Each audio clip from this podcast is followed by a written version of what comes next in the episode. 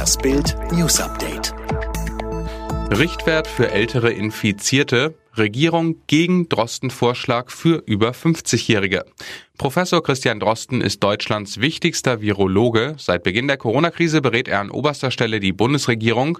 Bis heute gilt, wenn der Chefvirologe der Charité spricht, hört selbst Bundeskanzlerin Angela Merkel zu.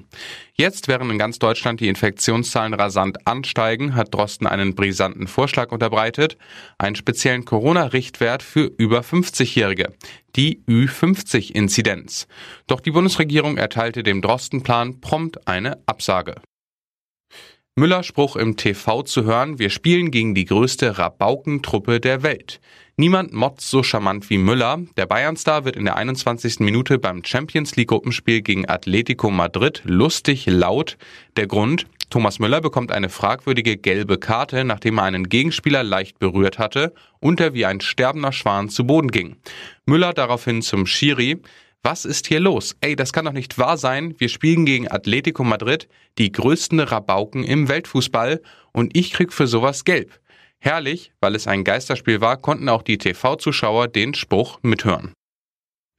Tagesschau-Star Judith Rakers frisch verliebt. Er sorgt bei ihr für Herzklopfen. Ist das Liebesleben von Tagesschau-Lady Judith Rakers die beste gute Nachricht des Tages? Wie Bunte berichtet, soll der TV-Star frisch verliebt sein. Wer ist der Mann? Thorsten J. ist Managing Director eines Unternehmens mit rund 400 Mitarbeitern. Er soll abwechselnd in Hamburg und auf der Ostseeinsel Rügen wohnen.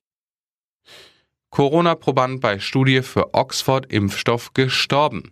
Schwerer Zwischenfall bei der Impfstoffforschung. Während einer Studie zum Oxford-Impfstoff des Pharmakonzerns AstraZeneca in Brasilien ist ein Proband gestorben. Das bestätigte die brasilianische Überwachungsbehörde für Gesundheit Anvisa der deutschen Presseagentur am Mittwoch. Zuvor hatten brasilianische Medien darüber berichtet, dennoch sollen die Tests fortgesetzt werden. Fünf Tage nach Haftentlassung stach er zu. Warum wurde der Messermörder nicht abgeschoben? Zwei Touristen wollten sich die Frauenkirche und den Kulturpalast in Dresden anschauen, doch was als Städtetrip begann, endete mit einem blutigen Mord. Es geschah am 4. Oktober, als zwei Männer aus NRW gegen 21.30 Uhr hinterhältig mit einem Messer attackiert wurden.